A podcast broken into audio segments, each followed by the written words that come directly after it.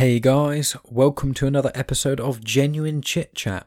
This week continues my chat with Frank Burton, the host of the Ragbag podcast and the author of the book 100. Now, this is part two of the chat, so hopefully you've already listened to part one that was released last week. If you haven't, go back and check that out. If you haven't and you don't want to go back and check it out, then fair enough. Here is part two. Now, in this part, we talk about a wide variety of things, still linking in with Frank's new book, The 100, um, and we talk about many different things, including different people's perspectives, uh, Frank's commuting, bad customer service, the process of recording and creating an audiobook, uh, what defines conscious, if life actually has meaning or if it's really just complete chaos, Frank's religious ideologies and his views on that sort of thing, um, the importance of community, and loads of other stuff, including near the end, we talk about conspiracy theories, so that's quite fun. So if any of those things sound interesting to you, keep on listening. Now, before we get started, we've got a promo from In the Black podcast, which is one of my all time favorite independent podcasts. They're quite a small podcast, but it, it's just incredible. You know, I'll let the trailer speak for itself, but I genuinely listen to these guys every week. So I really implore anyone to go and listen to them. It's fantastic.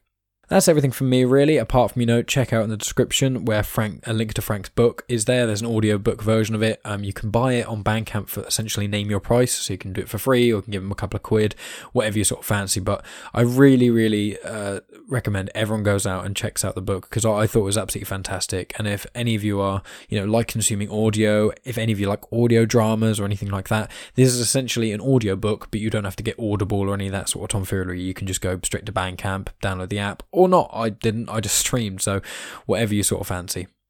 Anyway, that's enough from me, guys, and um, I'll be back at the end of the chat just to talk about you know things that are coming out and that sort of thing. So thanks as always for listening, guys, and I'll speak to you all soon.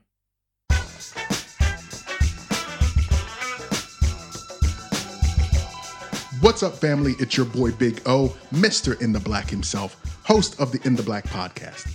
Join me and my co host, Phil the Orange Crush. Hey and Rick Hustle Hard.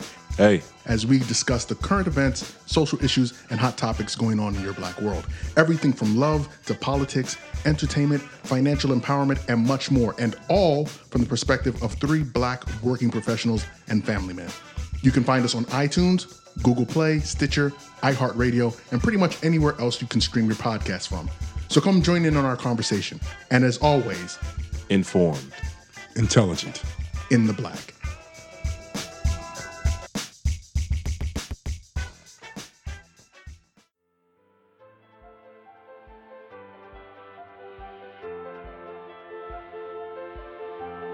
Welcome to Genuine Chit Chat, where we have honest conversations with interesting people. And I'm your host, Mike Burton.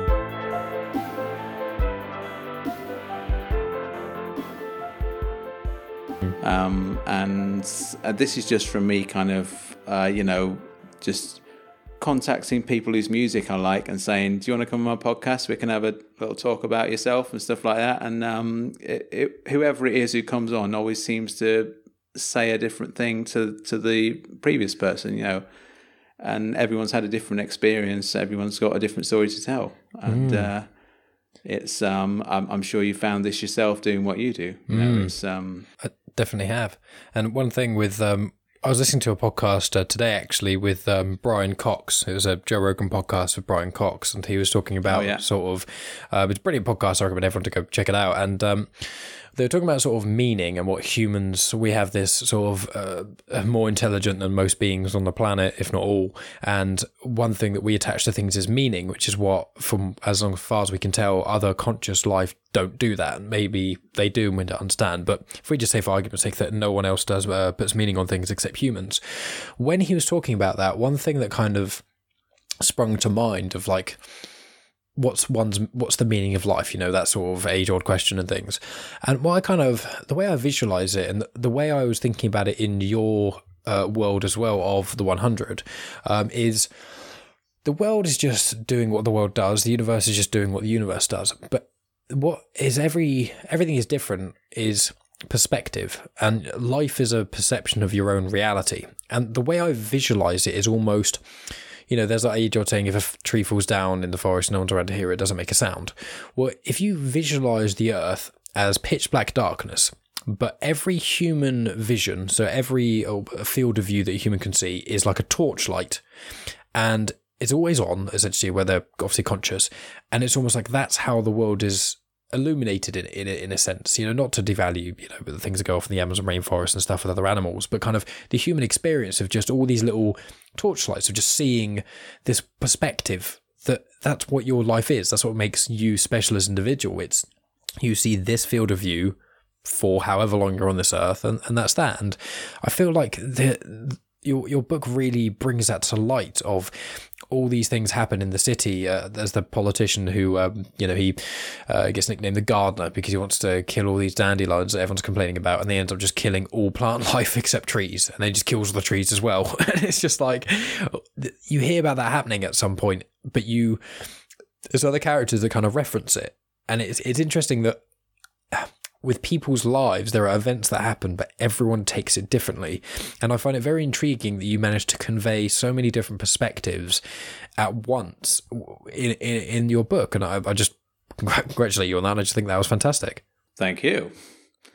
Um, but I mean, it, it, it's it's true that everything is connected, you know. And if you if you take a step back from society a little way, you can see the way that one life will influence another life in a way that you wouldn't necessarily have imagined it doing. So, um, if you think about the number of people that you meet in a day, particularly if, if you if you live in a city or if you kind of work in a city or something like that, you come into contact with so many different people, and how many of those lives do you actually um, influence without meaning to influence? Uh, you know, it's just um, there's uh, it's uh, it's chaos really, um, because there's because there's there's no uh, there's no real sort of plan behind it. Um, I kind of um, I'm I'm living a very different life now, but I I um because I, I used to work in central London, like I was saying, and and um, that kind of uh, the experience of working in central London kind of really influenced the. Uh, uh, the writing of the novel 100 because a lot of it's about kind of um, being in kind of a, a, really crowded environment, but also being kind of your own person within that environment. And um, I've lost the thread of what I was saying, but it was it's just all different perspectives and things and of, uh, people living.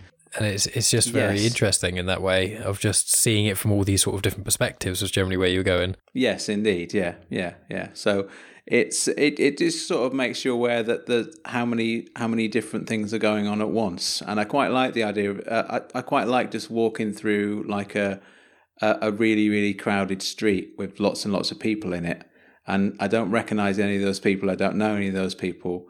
And they're all going off doing like a different thing. And it's sort of mm. interesting to see society at that level that everybody's kind of um, you know.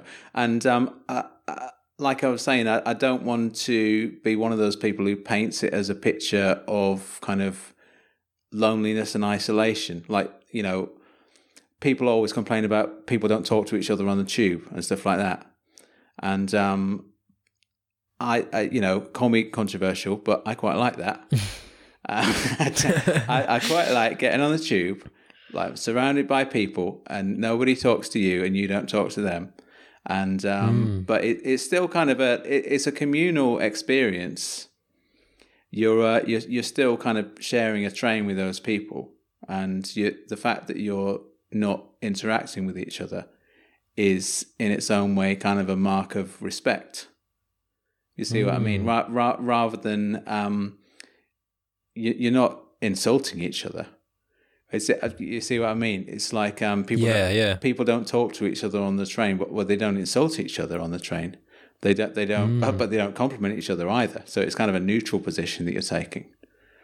Mm, um, I agree, and I mean Lester comes up with that uh, as well. He comes that sort of thing of um, when Eliza says about you know liking company. He's like, yeah, I do. I genuinely enjoy talking to people. I just usually enjoy being alone more. It's, yeah, it's like it's not. It's a preference. Yeah, exactly.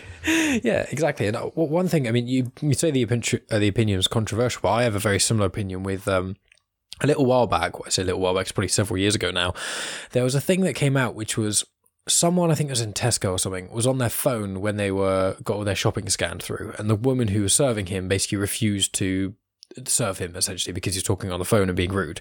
And myself and my friend uh, got into a debate about this. Um, he's he previously worked in um, a restaurant of some sort, and I've worked in HMV and things like that before. And one thing I said was like, I think that's absolutely ridiculous that she would refuse him because when I go to a shop, not if, if someone talks to me when I'm, you know, getting stuff scanned or whatever, I mean, generally go for self service so I don't have to deal with people.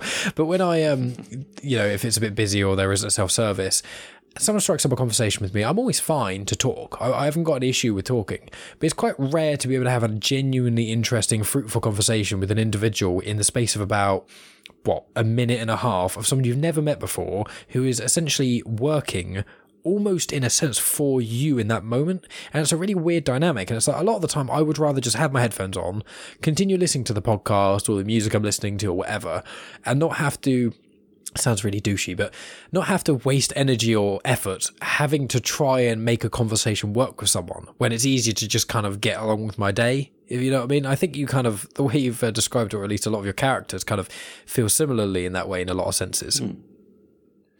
Yeah, and um, that probably. So did they? They re- they refused to serve the person who's on the uh, phone uh, because. Yeah, he's, he's on the phone because That's, he wasn't talking to her, being rude or something. and I'm just like, well, you don't pay to I'd, go. You don't I'd, pay. I'd imagine that that goes against like Tesco's policy. Yeah, because Tesco want the money. oh yeah, exactly. That, that, for one thing, Tesco want the money, and secondly, um, for, from a customer service point of view, is you still have to serve the customer even if they're a complete dick. and, and you know, it's just you. That's your job. Mm, and I've, I've worked in customer service and I've served complete dicks. so I did that. That was my job. Yeah, it's like you, you know. I used to say, I said to my friend, I was like, well, one thing that um it kind of shut the argument down a little bit was I was like, okay, when I go to Tesco, okay, I'm not in there for conversation. I don't, I'm not in there so I can have a nice little chat with Doris, who's been working at Tesco for 50 years. Like, in all brutal honesty, I don't care about anyone in there any more than I do anyone else in the world. Just general mutual respect for humans. If anything really bad happened, I'd try and help them stuff. But in general, I don't actually care. I, I'm in Tesco to buy stuff because I need it to live generally because I need to buy food to eat it. That's most of the reason I'm in Tesco. So I'm, I don't, I don't want this conversation. Like if I if I was on the phone to someone, like you don't know why they're on the phone. They could be talking to their dying mother in the hospital. They could be talking about to their childminder about needing to sort out something for their kid. They could be talking to the school. It's like you don't know what this person's doing in their life while they're on the phone, and you aren't important enough to argue that you should be spoken to while you're scanning things through. You know, you're not a you're not trying to have this relationship with someone. I've gone to Tesco and Sainsbury's and all these other places obviously like so many times in my life especially when i moved away from home and i was always doing it i can honestly i don't think i can remember the face of a single person who has ever served me. And that's not to downplay their lives or importance in society in general but it's that part of my life is not important to me of meeting someone who's interesting at tesco you know? Yes yeah. Well um it's uh presumably it's not important to them either. It's just uh you know, if you're working behind the counter at Tesco, you kind of serve,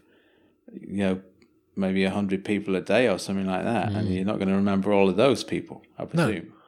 Well, also be working uh, HMV. I had some un- conversations. Un- unless you're that particular person, and um, you've got everyone's number. Everyone who looked at you in a slightly odd way. Keep looking at me funny. Stop it. I think they've just put. I, I, think they've put an inappropriate person behind the till there. Just. Mm definitely. So wants that uh, desperately wants to be liked by everyone. Yeah, well, there are people who are like that in the world. I mean, when I was working at HMV, I served a lot of people, and I try and be smiley and friendly and stuff. And sometimes you'd have a little bit of rapport with someone, like something would click, and you just think I could probably have a good conversation with you. But the thing is, I am at work, and if I I chat with you for ages, you, I'm not going to get all these other customers served, which is the reason that I am here. You are here to buy things. I am here to take your things, make sure you pay for them properly, and then give them back to you. That's that's my job here. That's why I'm standing behind the counter. I'm not standing here and getting paid by HMV because they want everyone to have nice conversations. That that will not fuel HMV yes. in the longevity. Exactly. so I, I think like isolation, the, the idea that you're saying, you know, isolation is not necessarily the same as solitude, and, and being alone isn't something that's always negative. And, and I think that's a, a very important message, actually, of people learning to be okay with being alone. You know, people, Lester's relationship with Eliza is, is especially I found it very brilliant because it wasn't the standard sort of, you know, these two people meet, they have a rapport, they fall in love, they they get together, they have kids and get married and they live happily ever after. It's, it's not that's so simple and it takes away from the meaning of their relationship. Like he's a hermit and she's a person who's kind of almost trying to find herself. She's trying to figure out what, what she's kind of doing with herself for a lot of the book. And they have just a nice they have niceties you know they like each other's company that they like being around each other and maybe there is a bit more chemistry there maybe there isn't but it's that beauty of not every person who you come into contact with that you could have uh, ex uh, life with, you, you don't always have that. You know, there's many people I've had in my life, many individuals, uh, male or female. You know, I've, I've met women in my life who I could potentially see myself if circumstances were different, being in a relationship with them. But because of me being in a relationship or them or us just being different times in our lives, or, you know, I've met people before who are amazing and then they live, you know, I meet them somewhere and they're like, oh, I actually live five hours away. I've come down here for a one off. And it's, there's a thousand of different reasons why people can't be in your life. But with this book, what I think is it, it I only just really thought of it, it highlights that of, don't downplay, and it was what you were saying earlier, the importance of individual impact in life but that doesn't necessarily mean that you have to spend a huge amount of time with that person as an individual. If you know what I'm saying, I'm kind of rambling on a bit, but do you know, do you yes, know no, no. Um, you, you, what what you're saying is true. I think of of, uh, of uh, and also in terms of these uh, particular characters. Um, in the book, um, Lester and Eliza, they've got this thing where they don't really know anything about each other in terms of their histories. Like uh, he doesn't even know where she lives for example, because mm. she, she, says, "Well, that's not important. I just sort of like hang that they just kind of like hanging around together." And that's that's what makes their friendship. Whereas um, some people would look at that and say, "Well, it's not a proper friendship, is it? Because you don't really know um, each other's histories and you don't know uh, all these different details about each other. Um, whereas, uh, you know, to them, it's not important.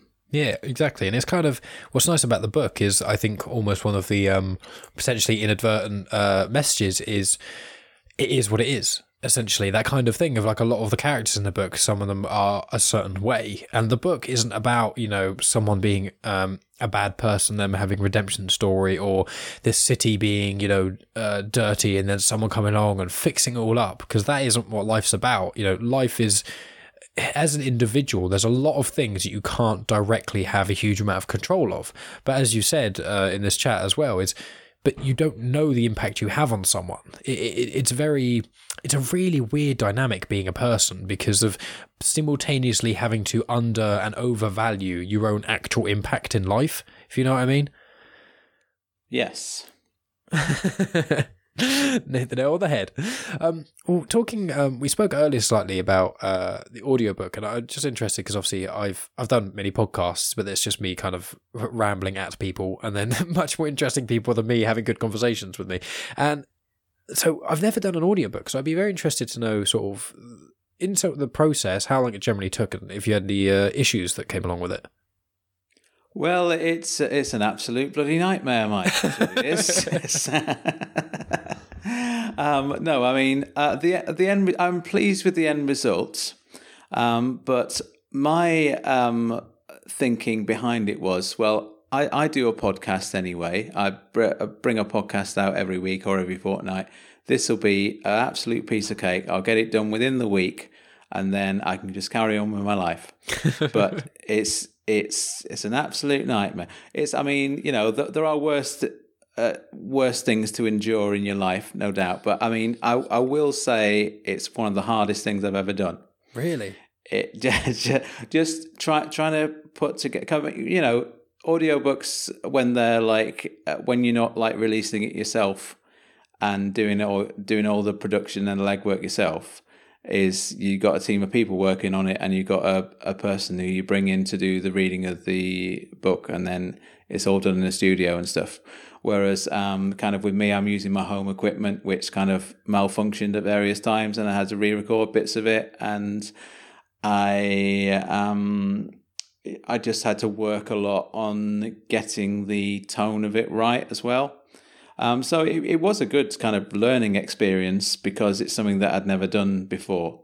And the difference between doing the podcast that I do and doing the audiobook is that the worlds apart, really. Because in my podcast, I kind of I play music, and you know sometimes I interview people, and I kind of do kind of you know bits of comedy and stuff like that, and it's all um, kind of me bouncing off other things. Whereas with the audiobook, it's just kind of me uh, and a microphone and a book that I'm reading from, and it's just my voice you know, for eight hours.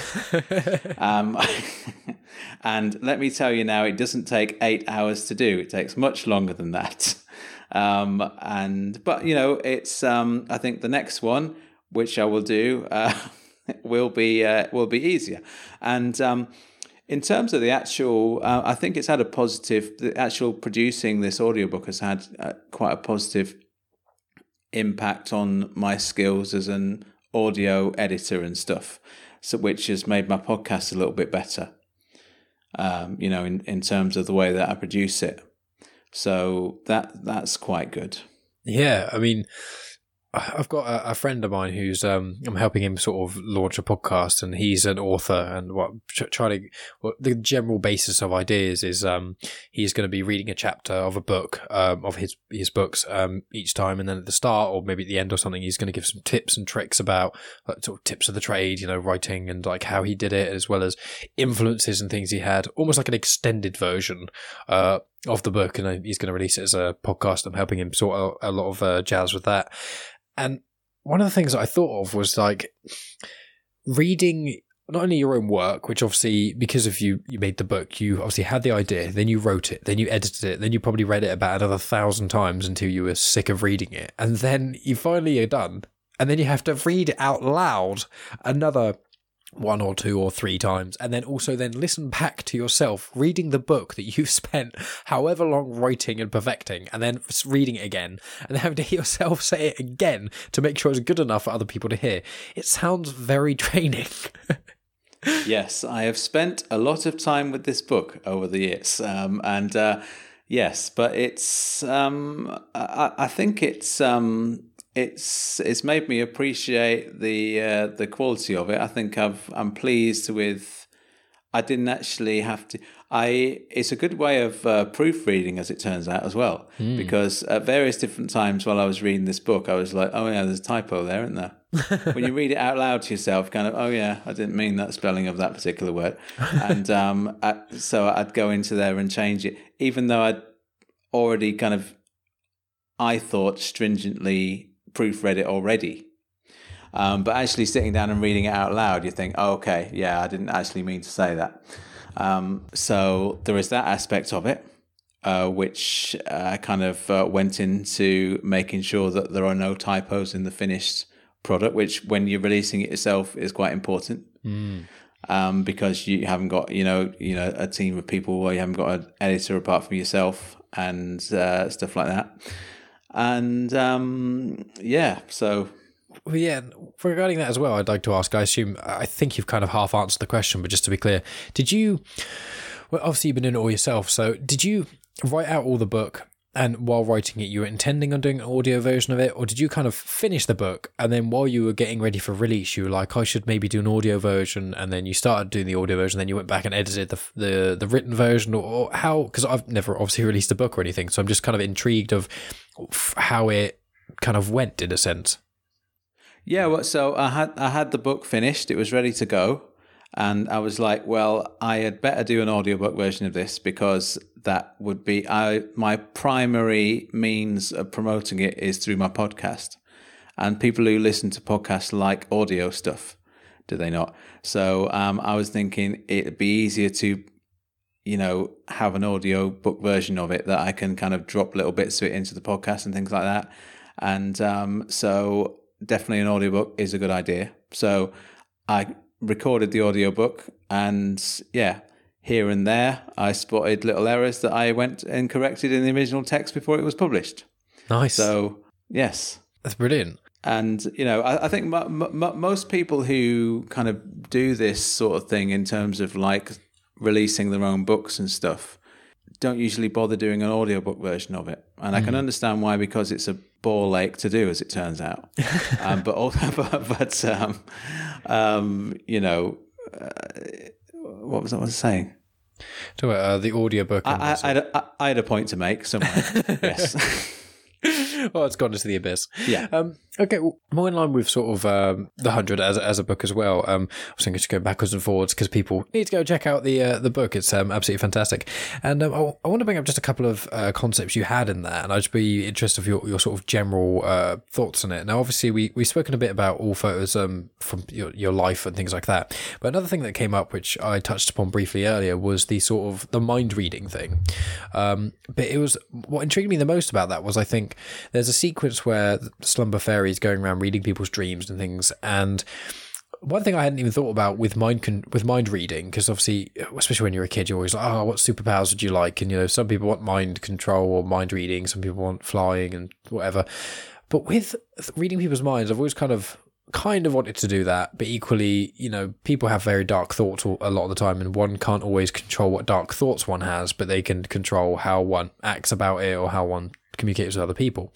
But one thing I thought about is just dreams, and it's a very interesting concept. I, I'm not saying it's not ever been done before, but I'm not sure I've actually ever seen a show where someone can read minds and they've even explained about reading people's dreams and things. I mean, have you considered that sort of thing before about sort of reading people's dreams? I know there's like machines that scientists are creating, I think, to try and do that, but has that come about at all? Um, I I don't know whether it's possible to do it. Is that is that what you're asking? I was just, how did you think of uh, the sort of concept of reading people's dreams, and is that something that oh, dream, uh, yeah. Again, it's it was just the idea of um, I came up with the concept of uh, okay, let let's let's come up with this idea of uh, people can read each other's minds, and everyone can read everybody else's mind in society. Um, how should we play around with this idea? So I kind of uh, I thought, yeah, let's have this story, let's have that story, and then I thought, oh, presumably you can read people's dreams as well. So let, let's have a story about reading people's dreams. And uh, you know, f- from there came the the concept of somebody who is so interested in reading people's dreams that she literally breaks into people's houses while they're sleeping, reads the dreams, and then leaves and then goes to somebody else's house and does the same thing.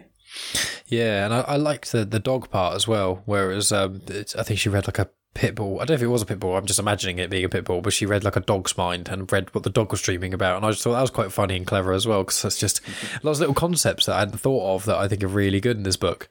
And um, one thing I do want to ask you about as well is sort of in the book you with the buildings being alive and obviously just people generally you, you touch upon a lot of other things of not only the interconnectivity of life but also communication between things that aren't necessarily uh, in our in our view alive.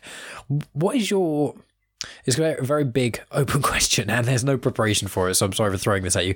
But like what do you think consciousness sort of is in a sense it's sort of a really broad term of just what what do you think kind of always defines consciousness i'm sorry if that's such a big question yeah, it's a tough one, isn't it? Because you, you you only really know what what's going on in your head, and um, my only experience of being conscious is my own experience of being conscious, and maybe everybody else in the world is experiencing a different thing to me, and maybe everybody else in the world doesn't exist, and it's all just my imagination. I thought that So, um, it's, you know, but then um, just to, yeah, I mean, it, it, there's probably like a dictionary definition of the word uh, conscious that you could bring in, and um, like a scientific definition of it. Um, but I think, you know, my understanding of it is it's just that uh, anything that is alive and is aware of itself is therefore a conscious being. So it's difficult to know.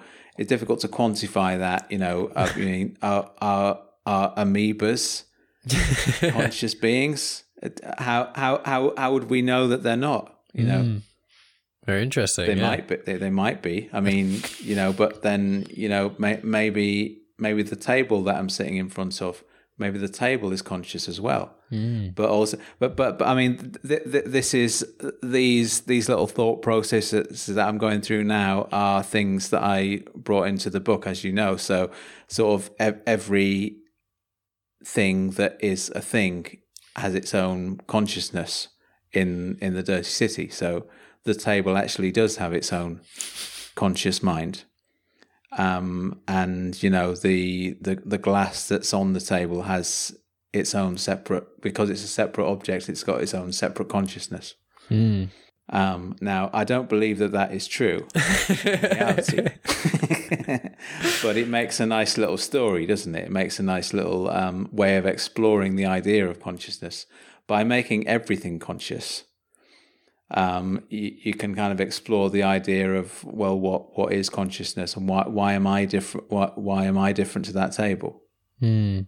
Because me and that table are both made of atoms and uh, if you study those atoms under a microscope, they look the same. So who's to say that table isn't alive? yeah, exactly. it's a very in- interesting uh, concept. Obviously, more complicated than that, but it is. I, I, you know, who knows? In a sense, I, I I'm in the same camp as you, which I think it's it's probably quite unlikely, but it does definitely make for a good story, and it certainly could be.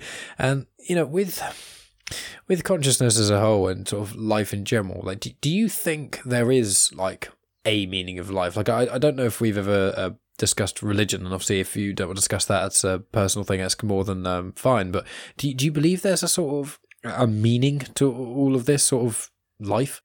No, no, I'm I'm I'm I'm pretty firm that there isn't a meaning. Mm. Um, I, have sort of it's it's just chaos really, and uh, we're we're fortunate uh, to be in the, the, position that we're in, uh, in that we we probably shouldn't be here at all. it's just by it's just purely by luck on our part that we're here in the first place. Um, because I, I don't think that there's uh, you know I, am kind of you know an atheist, I suppose mm. you could say. So um, I, I, don't believe that there's a plan behind it. I don't believe that there's a thing that created everything. I think it's just chaos. And uh, like we were talking about earlier, people look for meaning within that mm. in order to make them feel make themselves feel better about it. Yeah.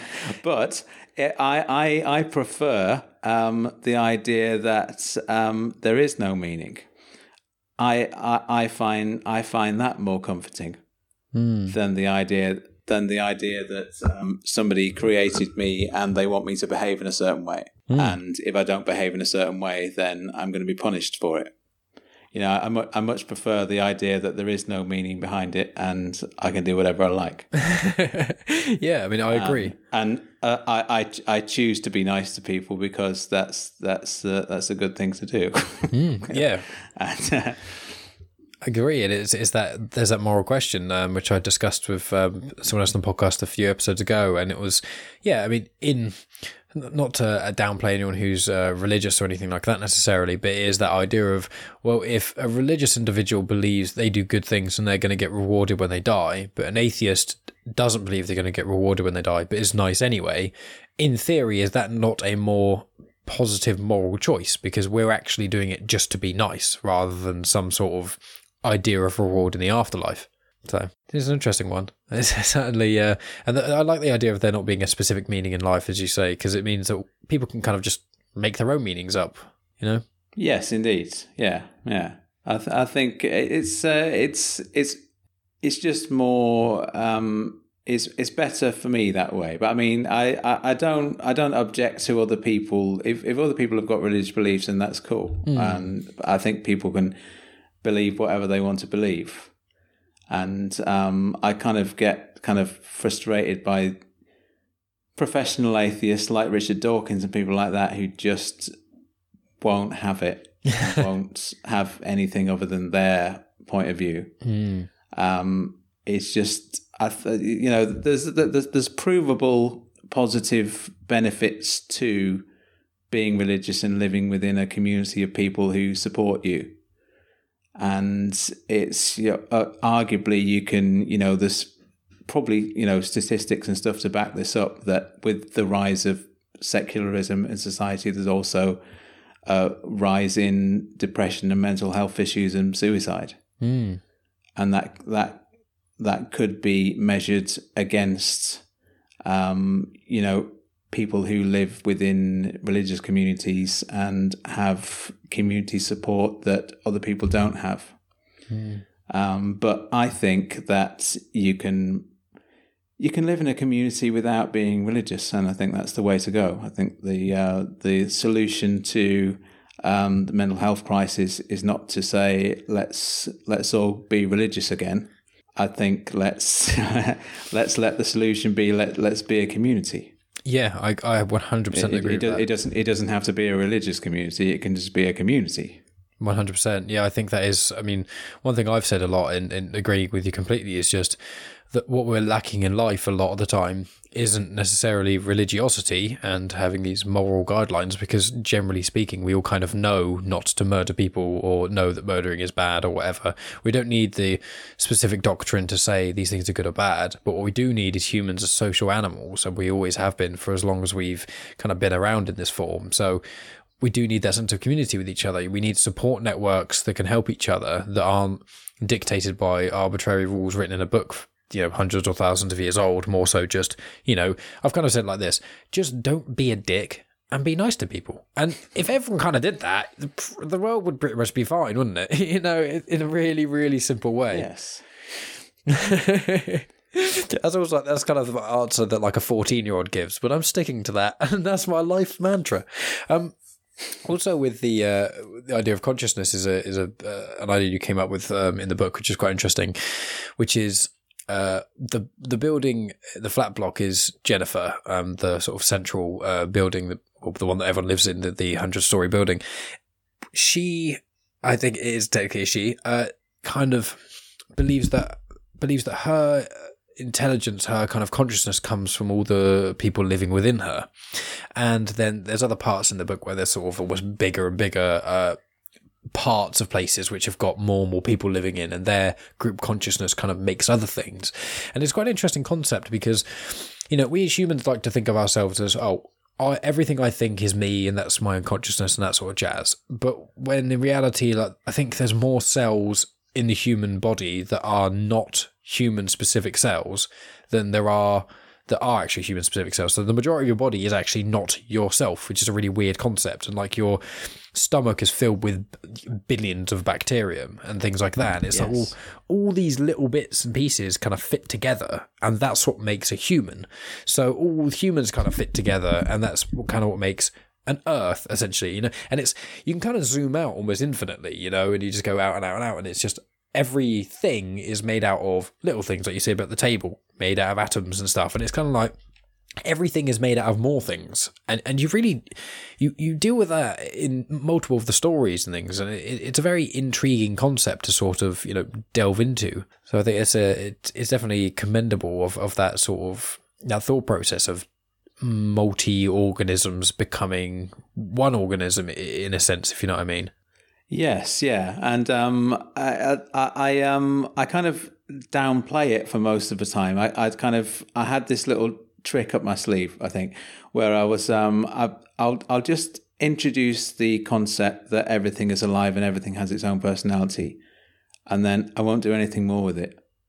I'll, I'll just have that in the background. That's kind of lurking in the background. So every, every now and again, like a, a an empty packet of crisps or something, we'll start talking to a lamppost or something like that.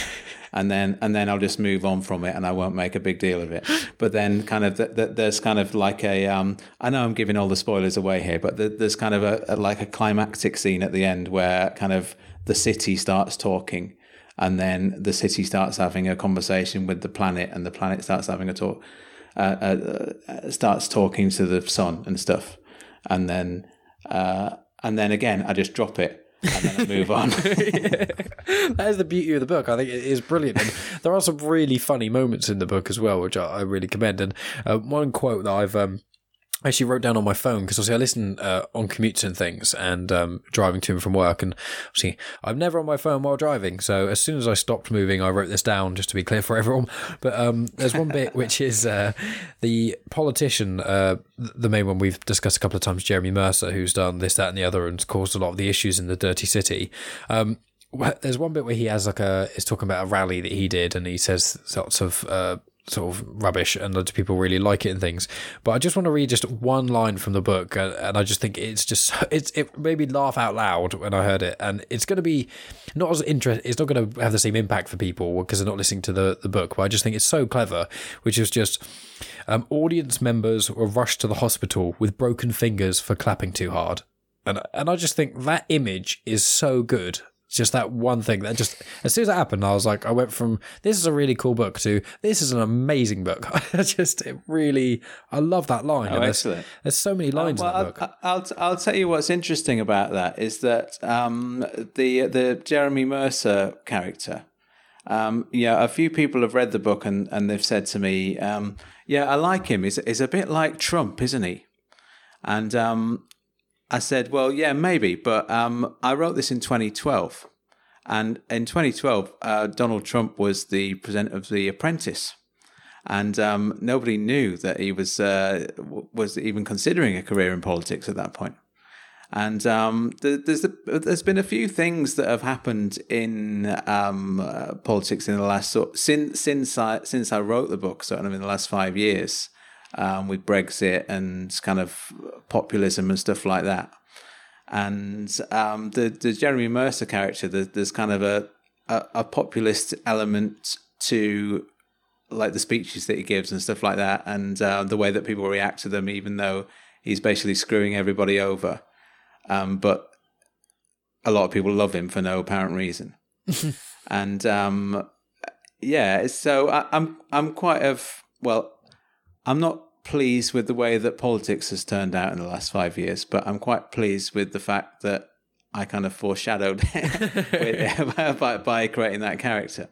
Um, but I mean, it's but uh, also he is kind of uh, in many respects he's kind of the opposite of Donald Trump as well because he's like um, uh, the the uh, Jeremy Mercer, the character, is kind of supposed to be like a, a, parody of like a career politician who's like the cat with nine lives who you just can't kill. so he just he just keeps cocking things up. Whatever department he's put in, he cocks it up. Moves on to a different department, cocks that up. Moves to a different department. He he basically screws over the entire city over the course of his career, and but he just can't be sacked because it's just a revolving door you know and and kind of that, that's it, it, in many respects he is the thing that Trumpism was a was a reaction to, you know. And a lot of people voted for Trump because he wasn't a politician and because they were tired of having all these people screwing them over all the time. And, you know, as it turns out, Trump is a lot worse than that. but but you know, that that's the irony, isn't it, I suppose? Mm. It definitely is. And um I'm going to start. Um, it's, it's, getting quite late now, so I'm going to start to wrap things up a little bit. Um, but I did want to. Um, there is one other thing I want to touch upon. With I want to know your opinion, which is a theme that came up in the book, and I, I, I remember writing it down, but I can't remember exactly uh, what from. It might have been part of the um, uh, Defo Trezor sort of um, ideas and things, but it was just conspiracy theories. Um, I just, or was it? I think it maybe it was about the, the sort of story arc about the prison and things, those sorts of things, of just in you, do you believe in conspiracy theories? Basically, is what I'm trying to uh, blurt out and ramble on. It's just, do you generally believe in them and things? Uh, if so, oh, not not not generally. No, unless unless there's like a sound uh, basis uh, behind it. You know, I, I think that there's that there are a lot of unanswered questions in the world, and people kind of fill in the gaps with um, with a lot of kind of conjecture and a lot of uh, unproven you know stuff, and um, the the fact that there are a lot of unanswered questions about 9-11 like for example it doesn't mean that i believe that 9-11 was an inside job or that you know anything like that but it, it, it just there's a lot of fuel there for um, conspiracy theories to come up with ideas about what actually happened that day because I don't think the public have been told uh, you know, exactly what did go on.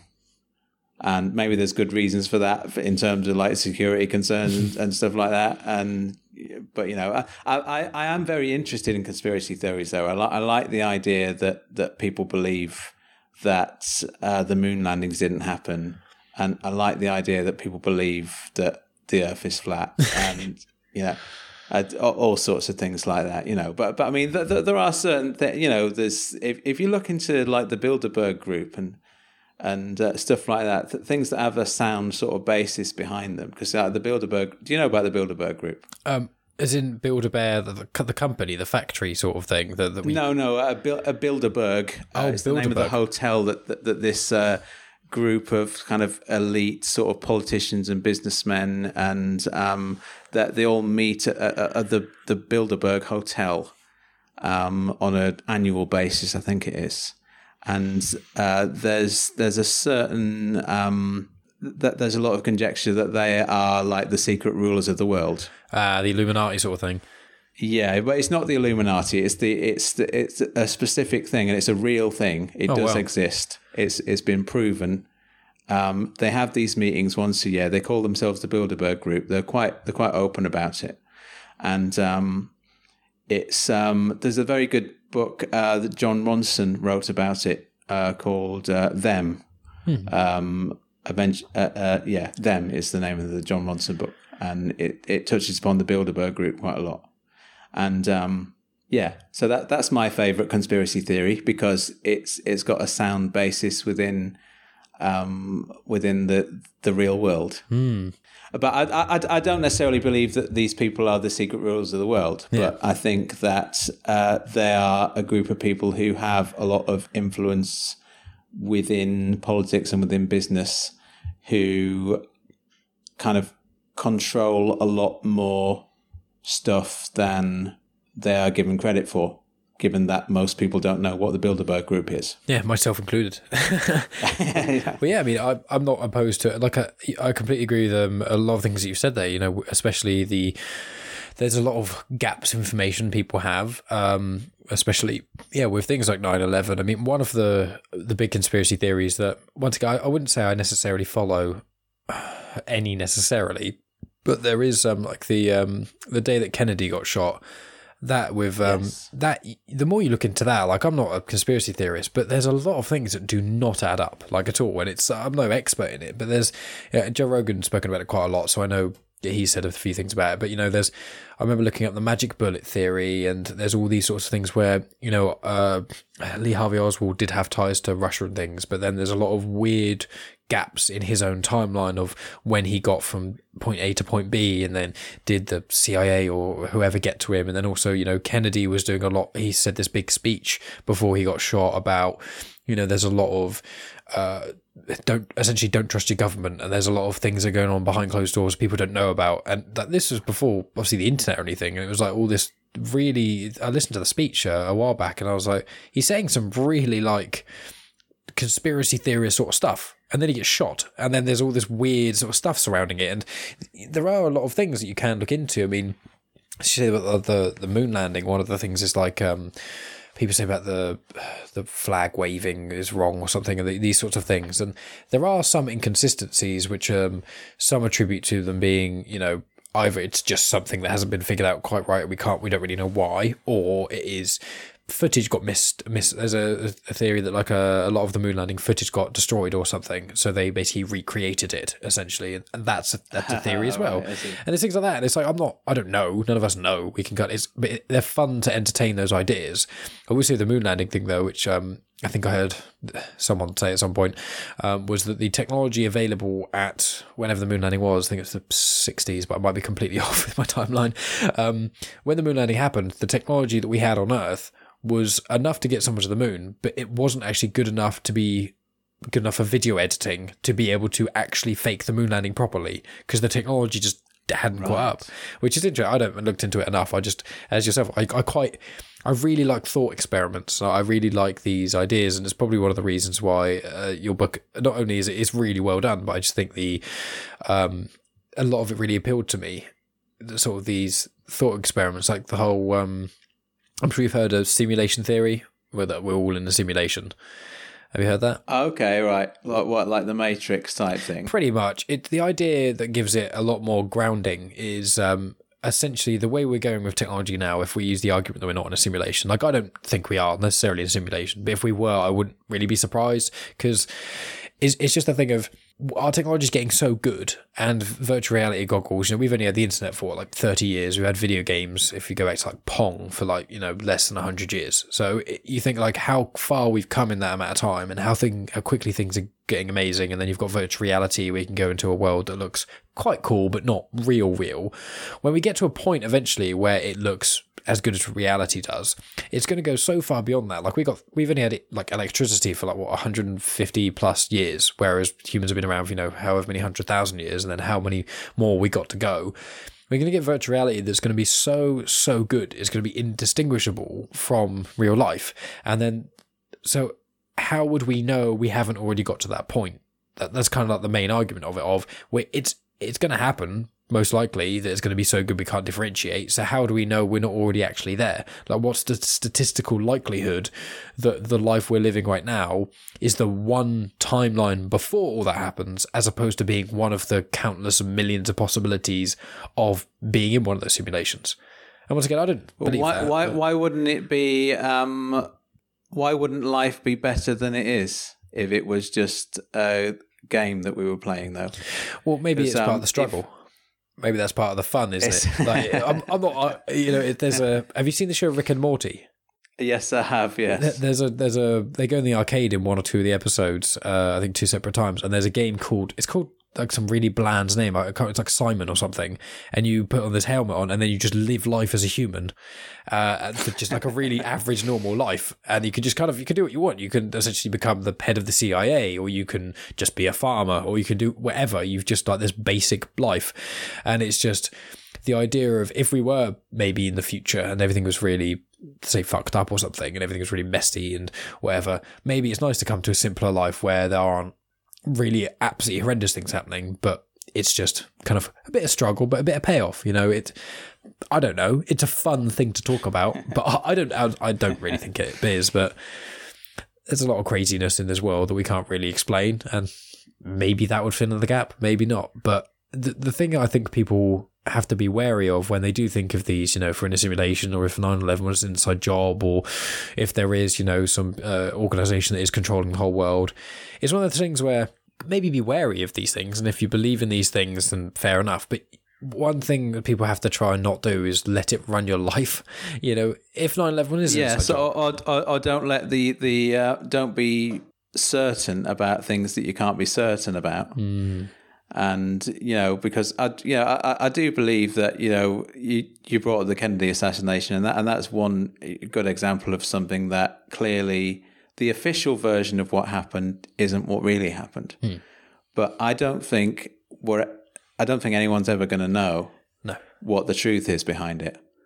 And it's the same with 9 11 as well. I think it's one of those things where the we were told a certain thing, uh, but what really happened, we won't really get the full story. And it's all very well saying, I think this happened, but you can't really be certain about it because you don't know. Exactly. And religion is the same.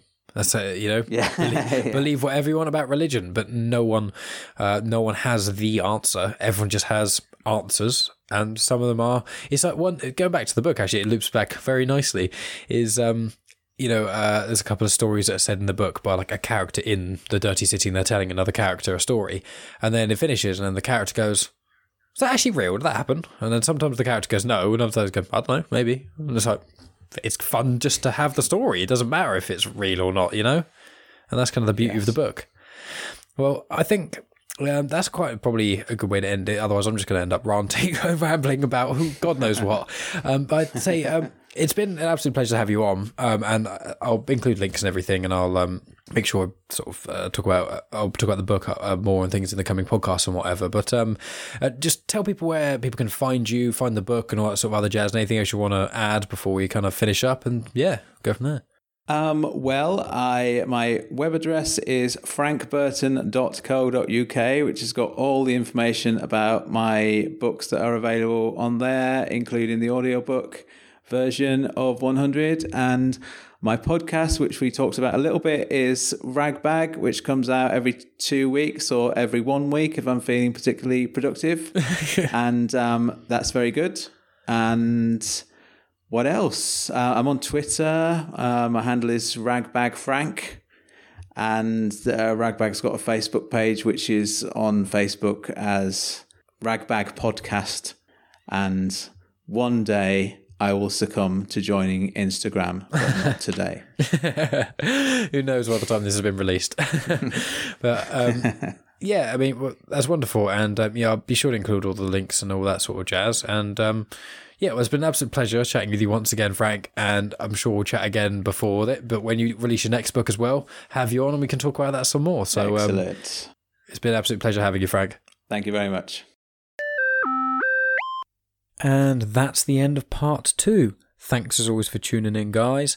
Uh, next week, maybe part one of my chat with Beth Crane of We Fix Space Junk, or it may be another Science But Simple with the amazing Josh Murray, who I think has been on the show more than anyone due to this mini series of Science But Simple, which, if you haven't checked out, go through the back catalogue. I can't remember the exact numbers, but I think number episode six was like the first one, and I generally did it like every six or so for a little while, then there's a little gap, and then another couple gap. It, it kind of depends what my schedule's like. Uh, Josh is also a teacher, and he's in his um, year of sort of training and things like that. So he's very, very busy. So it's not always easy for us to, you know, sit down and organize a podcast.